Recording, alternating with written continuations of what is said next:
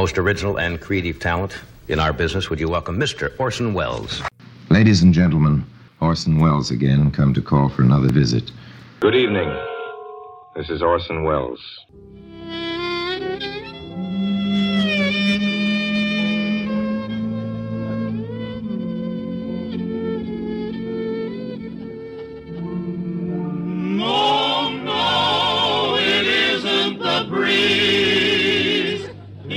Buck Benny, It's a two-fisted, quick-triggered marksman who shoots from the hip and never misses. Joel again. This is Buck Benny speaking. I'm here with Terry Phillips. I'm here with Catherine Fuller Seeley, and we're talking Orson Welles. Uh, today's episode of Orson um, really focuses a lot on South America. He has a uh, uh, he gets a letter written into him asking him about South America, and it's an area where he feels like he has a lot of information to share. And so it's it's kind of a travel log sort of episode in some ways. Uh, Terry, what did you uh, think of the episode, or what stood out to you? Uh, well, this episode was broadcast originally on March 3rd, 1946. Uh, you're right, he does mention uh, South America quite a lot and says that he visited every country south of the border. So, of course, I had to check because I honestly did not know how many countries there were south of the US Mexico border. There are Would 600 countries south. I don't know how many. Uh, I'll, I'll give it to you within um, w- within 50%. yeah. How? Uh, the answer is 20. There are 20 countries between Oh. I would have guessed US like I, I well, thought there were more. yeah, yeah. there were more. There were there are 12 in South America, and then uh, seven in Central America, and of course you have to include Oh. Mexico, since south of the border. That is true. Um, so Orson Welles was, you know, well traveled. He saw the uh, the entirety of Latin America. Um, he describes himself in this episode as a liberal and an optimist, which is an interesting combination, I think. He makes reference to something called the Four Freedoms, which uh, were promoted by Franklin Roosevelt, and they were freedom of speech, freedom of worship, freedom from want, and freedom from fear. Uh, and then he goes into some uh, at, at some length into talking about two proposed pieces of legislation the May bill and the McMahon bill. And these were both proposed uh, laws to uh, regulate um, atomic power. Uh, the May bill was introduced by uh, Andrew May, and the McMahon bill was written by Brien McMahon. And uh, Orson Welles was strongly opposed to, as you'll hear him uh, explain in this episode, strongly opposed to the first and in support of the second. And in fact, the second passes with some uh, amendments, and it uh, led to the creation of the 1946 Atomic Energy Act. Wow. But it was a it, it, it was a focus on the the uh, dual purpose of uh, atomic energy, both as a weapon and to produce fuel. And it's something that is obviously still controversial to this day.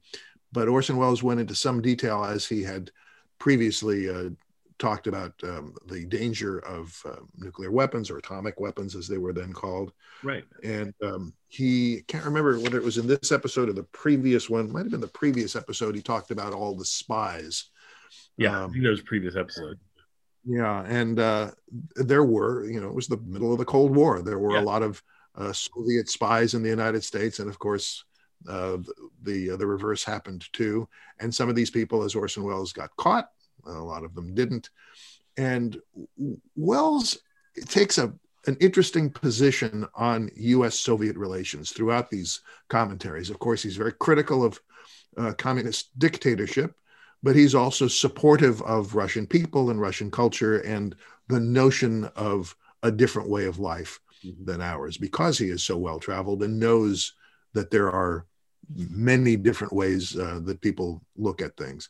It was uh, not quite as intense an episode as the previous one, Yes. but it was still fascinating. He is, as always, ahead of his time on these issues and takes strong positions on them. Well, I think what's interesting too is he's so nuanced on things like you're saying, like you like you were saying about Russia against their leadership, but supports the Russian people, supports their culture, right?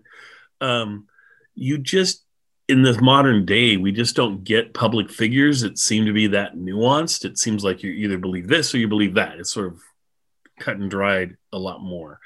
And with him, he's sort of even though he's ultra liberal, he's got this nuance to him that makes him constantly interesting because you never know exactly what he's going to say. It's like some people I feel like you listen to today and you just go, oh, this is the subject. This guy's going to say X, Y, and Z, and he says X, Y, and Z.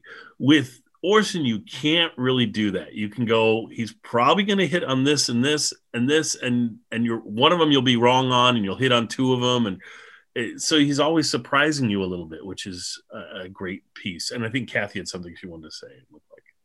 Oh no, just uh, it, it's fascinating what you talk about, and it's almost like in meet bef- until like today's media, until there be blogs and and and Twitter and things like that, you almost couldn't be Orson Welles for after 1946. And I'm just guessing he got pretty much hounded out of the country for daring to say, you know, I mean, the commie hunters would say, "Oh, you pinko, you can't, you can't, you know, I mean, it's got to be this or that. You you can't be nuanced." Right. And um, uh, uh, uh, especially from major mass media like network radio, there's just not or network television. There's going to be no room for someone as nuanced as Orson.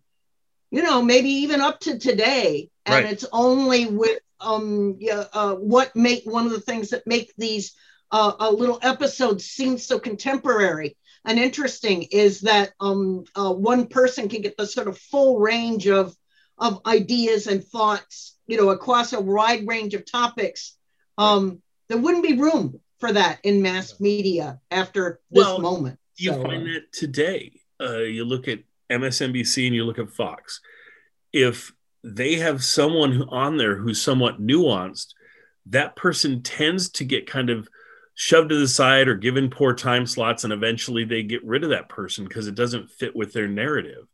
And uh, it's very difficult to be a nuanced person on those two shows uh, to those two networks you you they they really i think want somebody that that's a little less nuanced and and and sticks with what they think is the way to, to view the world. And that's a sad thing. I mean i i think the nuanced folks are the most interesting ones and you just don't always have to agree with them. I mean uh and i don't want somebody presenting to me that i agree with everything they say. I want somebody to present what they really feel like. And and i go okay i can take this and i can lose that and i can still respect them as a person and that's okay but uh, it, it's just that that to me is tremendously interesting that just the way he presents things is, is huge. The other thing i was going to I ask think you it's- guys about about this particular episode is is do you know anything about south america and why in like the early 40s I, think, I think there's something it's either legislation some reason that uh, and my knowledge of course is always very limited in spectrum so i know i know that uh, disney was releasing a bunch of shows that were about uh, southern sort of travelogue sort of shows saludo samuda um, um, i don't can't remember what that's called anyway Saludos amigos. yeah, there you go. There was like two or three different films that they had that were Yeah. kind of focused on South America. I know that that Orson, after Citizen Kane and the Magnificent Ambersons, I believe his next project was going to be about South America. He did, did a whole bunch of, of work for it and created maybe half of a film or two thirds of a film, but it didn't end up getting actually released and made.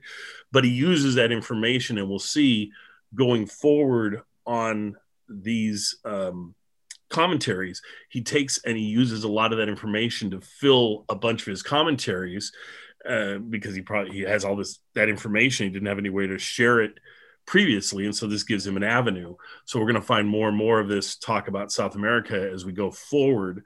But was there a reason why this is was happening? Was it something in the culture? I don't. I'll put. Can I put on my historian hat? Please. One, a long history, the Monroe Doctrine, dating back to President Monroe.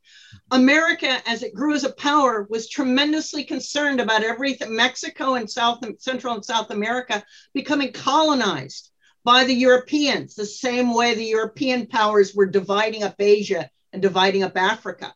And so, um, uh, uh, since the 18, that's the 1820s, um, uh, um, uh, the United States have been trying really hard to keep foreign powers uh, from just taking over the nations. Nevertheless, they were taking over the nations. There's also huge um, uh, uh, uh, commercial interests. You know, they're not called banana republics for nothing.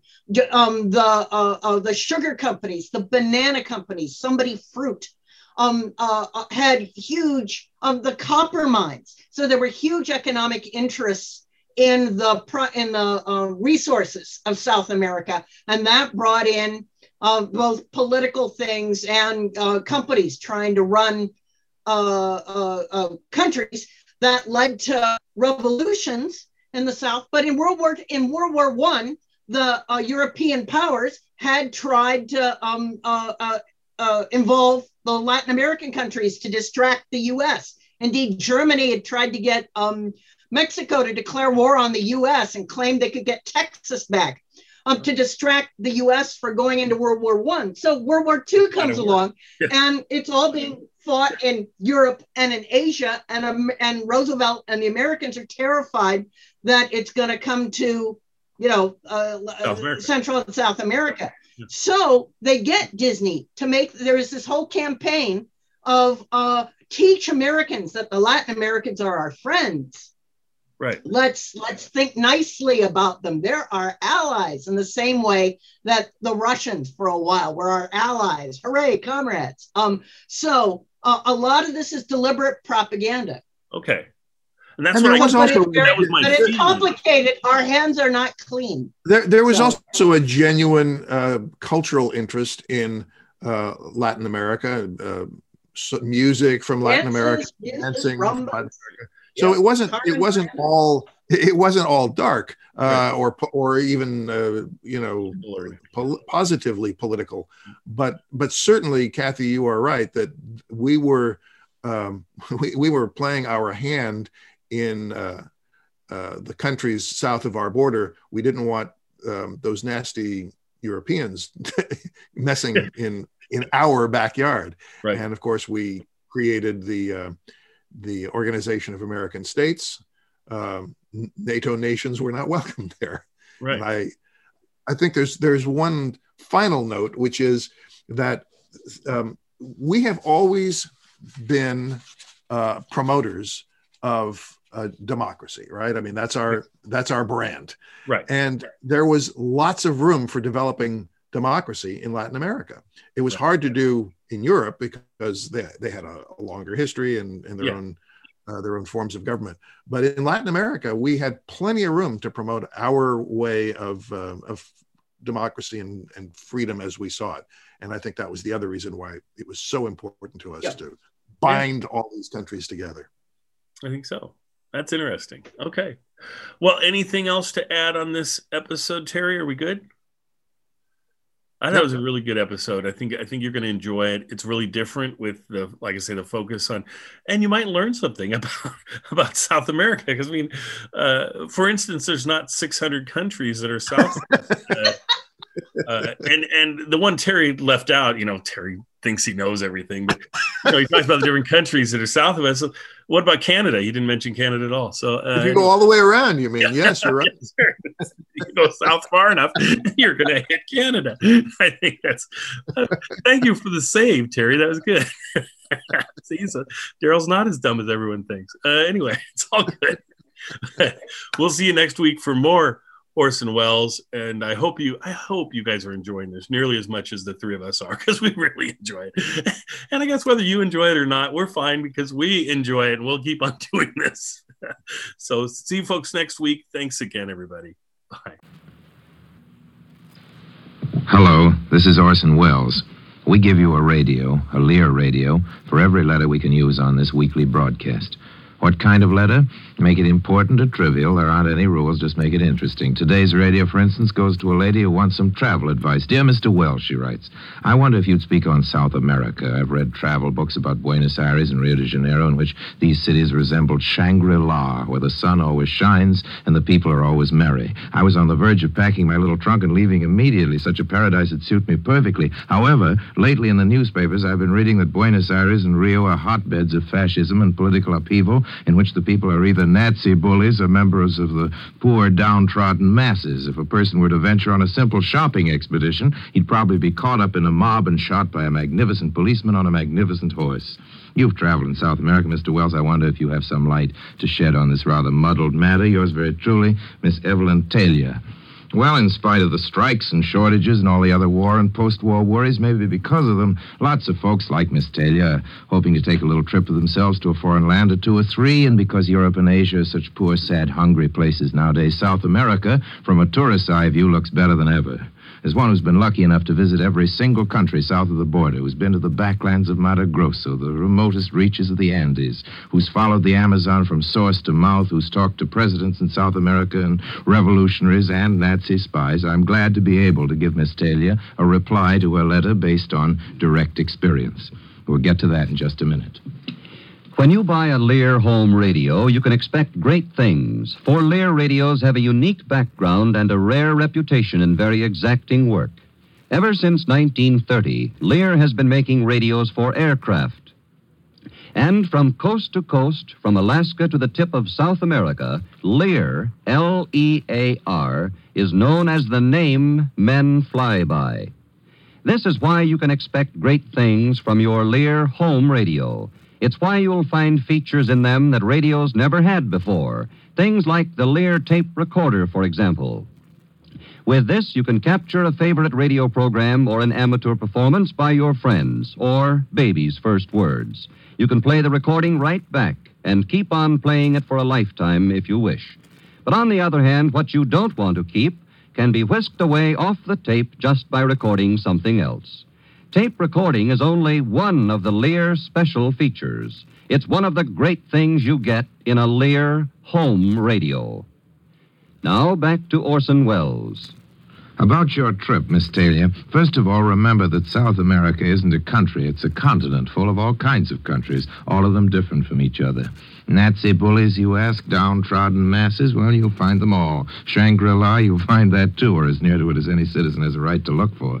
The Latin American economy is colonial or semi colonial. Like our southern states, the first culture was based on slave labor, and the resultant social blemishes and social charms are very similar. There's much less racial discrimination, there's no lynching, but I have seen more than one Indian fall to his knees before his landlord and master. That was in the backlands, however, Miss Taylor, and you aren't likely to encounter such a thing on a pleasure trip. Some of the country's easy to live in, most of it's easy to look at. There's every sort of city. Sao Paulo is like a Portuguese speaking Detroit. Montevideo manages to be very pleasant and very modern at the same time. Lima and Quito and Bahia are as picturesquely old as anything the old world had to offer before the buzz bombs and the blitz. The ruined cities of the Indians are the equal of the pyramids and Angkor Wat. The gay cities of the Latins are the gayest cities in the world today. Mexico City is the most cosmopolitan, and everything wonderful you've ever heard about Rio is absolutely true. Oh, excuse me, you heard you're likely to be caught up in a mob and shot by a magnificent policeman on a magnificent horse. No, ma'am, no. That's Buenos Aires, not Rio. There's just been a comparatively free election in Brazil after long dictatorship, and if there's any political upheaval, it's no worse than what you'll find in Washington. It's too late for you to get to Rio for the carnival. That's going on now, but try to make the next one. There never was anything like it anywhere else. A combination New Year's Eve, Fourth of July, and Christmas morning, and then some, and then some more. Goes on for days, and everybody's in it. There's a saying that Rio spends half the year getting ready for the carnival, and the other half getting over it. You want to spend money? The newly finished Quitandinha, high in the mountains, an hour's drive from Rio, is the most luxurious hotel ever built, my man. Don't expect Latin America to be cheap. The absence of wartime government controls have brought inflation, and prices in some places are as high as here, even higher. Think what that means to a poor peon and his pennies. The count isn't in on the Argentine elections. As of this week, our hemisphere Hitler, Colonel Peron, is holding a slight lead. If he wins, don't go near the country or the countries. He will rule. Might be better then if you visit Yosemite or the Grand Canyon. Matter of fact, if there's any more dictatorship in the world, you better stay home and quarantine. Fascism is catching. You won't be any too safe there. Hoping your trip will be everything you want it to be, Mrs. Taylor. I remain, as always, obediently yours. Well, from Europe, I hear that the reaction to our great Canadian spy scare is entirely one of amusement. A British wit has summed up our atomic energy policy this way The Americans say there is no secret, and what's more, we're going to keep it. I wonder, does anyone imagine we don't have intelligence officers? You can translate that spies in the Soviet Union to check on how they're doing in their efforts to produce the bomb, and in Spain and Argentina to see how the Nazi scientists are progressing, and in England, too, to check on how much they learned during our joint work. The only difference is we have the bomb at the moment, so more intelligence officers, translate spies, are working here, and one of them got himself caught. Well known to its empire of readers is Time Magazine's slogan boast curt, clear, concise. Just as familiar are fur browed publisher Henry Luce's views on the American century, his wife's wisecracking globaloney dismissal of Henry Wallace's common man internationalism. No good friend of Red Russia is red covered Time. Even when Time is not entirely clear or concise, it is invariably curt on the subject of the Soviet Union. This week of last week's cloak and dagger spy scare up in Canada said time. Ottawa well knew, and so did many another discerning Canadian, that the Russian search for scientific data in the Dominion was neither surprising nor reprehensible. The best nations do it. Unquote. Responsible journalistic opinion on this is worth quoting because the fuss and feathers aren't without a smell of tar. In these bad tempered times, the record needs to be kept as straight as possible. I want you to have more than my word for it that the Kremlin was not caught red handed by the Canadian Mounties plotting the conquest of America. Time's view is more valuable here because Time's editorial policy is not avowedly liberal. For publishers like Mr. Hearst and Colonel McCormick, liberal is another word for communist. Some of you listening may read that kind of newspaper, and if I tell you what's going on up in Canada these days is a witch hunt, you'll think, there goes another one of those commies apologizing for Stalin. Well, that's the work of the witch hunters, the men who, for their own benefit, want to keep things as they are. They find a name to smear on everybody who wants to improve things. The improvements are always called dangerous foreign ideas. Thomas Jefferson's ideas, for instance, were supposed to have come from France. And the Americans who supported those ideas were called Jacobins, in the same way Franklin Roosevelt's reforms and Wendell Willkie's one world outlook were called communistic. Improvement itself, any kind of improvement, is written down as alien. Well, as a patriotic American, I resent this effort by the reactionaries to hand the Soviet Union leadership in the democratic cause. Stalin's Russia, with its secret police, occasional political terrorism, and constant party dictatorship, is less a liberal's model for government than that of the powerful subversives who call a liberal a red. Because I'm an optimist, I believe we can live in peace with Russia. Because I'm a liberal, I believe we should liberalize by example and by moral leadership Russia's political democracy, instead of which, by our tacit underwriting of Britain's repressive colonial policies, we're intensifying Russia's repressive policies. Of course, the American dollar is on an offensive of its own, but that's another topic for another talk. I wanted the point made today that all the hoopla and rowdy dow about the Russian spies up in Canada doesn't amount to much. Unless we're suckers, it doesn't bring us any closer to war. And I can't leave this postscript about my own position without quoting myself once again on this matter of communism. As I've said many, many times before, we should not fight communism. We should compete with communism. An awful lot of hungry and unhappy people sharing this earth with us.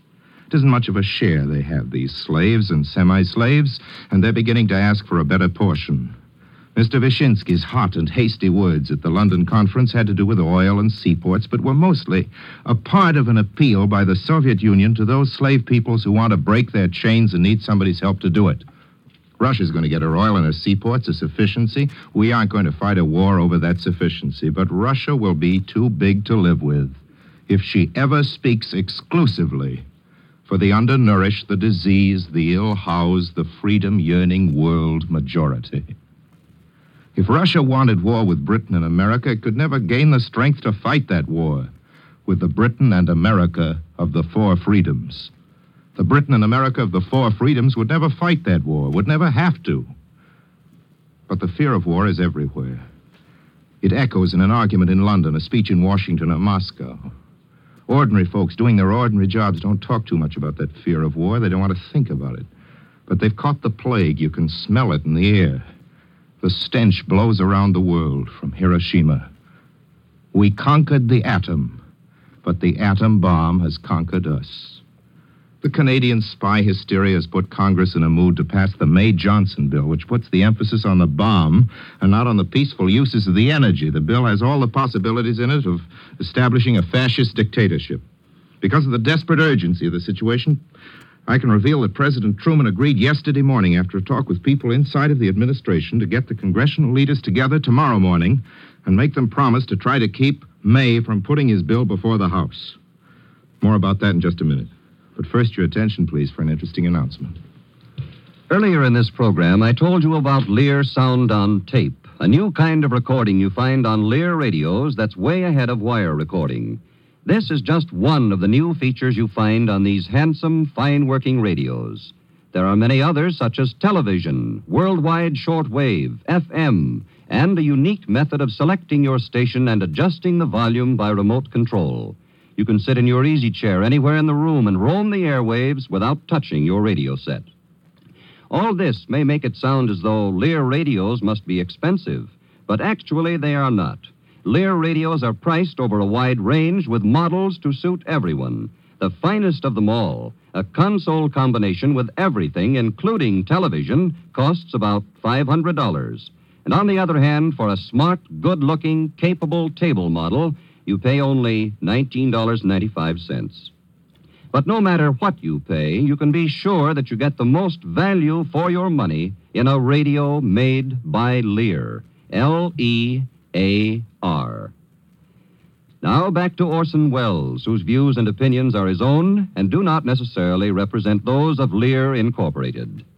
One of the chief concerns of the founding fathers was to keep power in our American government out of the hands of the military. Until just now, it looked as though they'd succeeded. The May bill covering the atom bomb calls for a commission of nine men with no limitations against members of the Army and Navy on active service from becoming members. One provision of the bill gives this commission full authority to issue restrictive regulations over and above the Espionage Act on dissemination of scientific information with criminal penalties for violation. You can see what that means. The May bill, that's the bad one. The good one has been introduced by Brien McMahon of Connecticut. It specifically puts atomic energy under the complete control of the government and in the hands of a five man commission, all of whom must be civilians. Under the May bill, private production and ownership of fissionable materials, uranium, for instance, can be authorized. And the May bill, that's the bad one, makes no provision on patents. The commission may buy or condemn private patents or permit their restrictive use. And you can see what that means. McMahon's bill, that's the good one, is locked in the committee, most of whose members are strong anti liberal Democrats and Republicans. Jim Newman, who's working on the committee, saw the president Thursday on the possibility of presidential pressure to get the McMahon bill out of the committee so that the fight for intelligent control of atomic energy could be made in public on the floor of the Senate. President Truman promised to do what he could, but he pointed out that there's not one man aside from McMahon whom he can deal with. May whose bill was already reported out of the House Military Affairs Committee, is threatening daily to bring his bill, the bad one, up for House consideration. If he carried out his threat, the bill would probably be passed.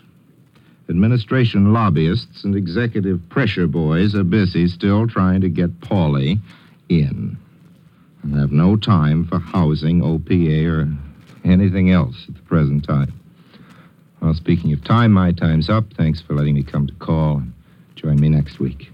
Until then, speaking for my sponsors, the makers of Lear Radio, I remain as always obediently yours. This is ABC, the American Broadcasting Company.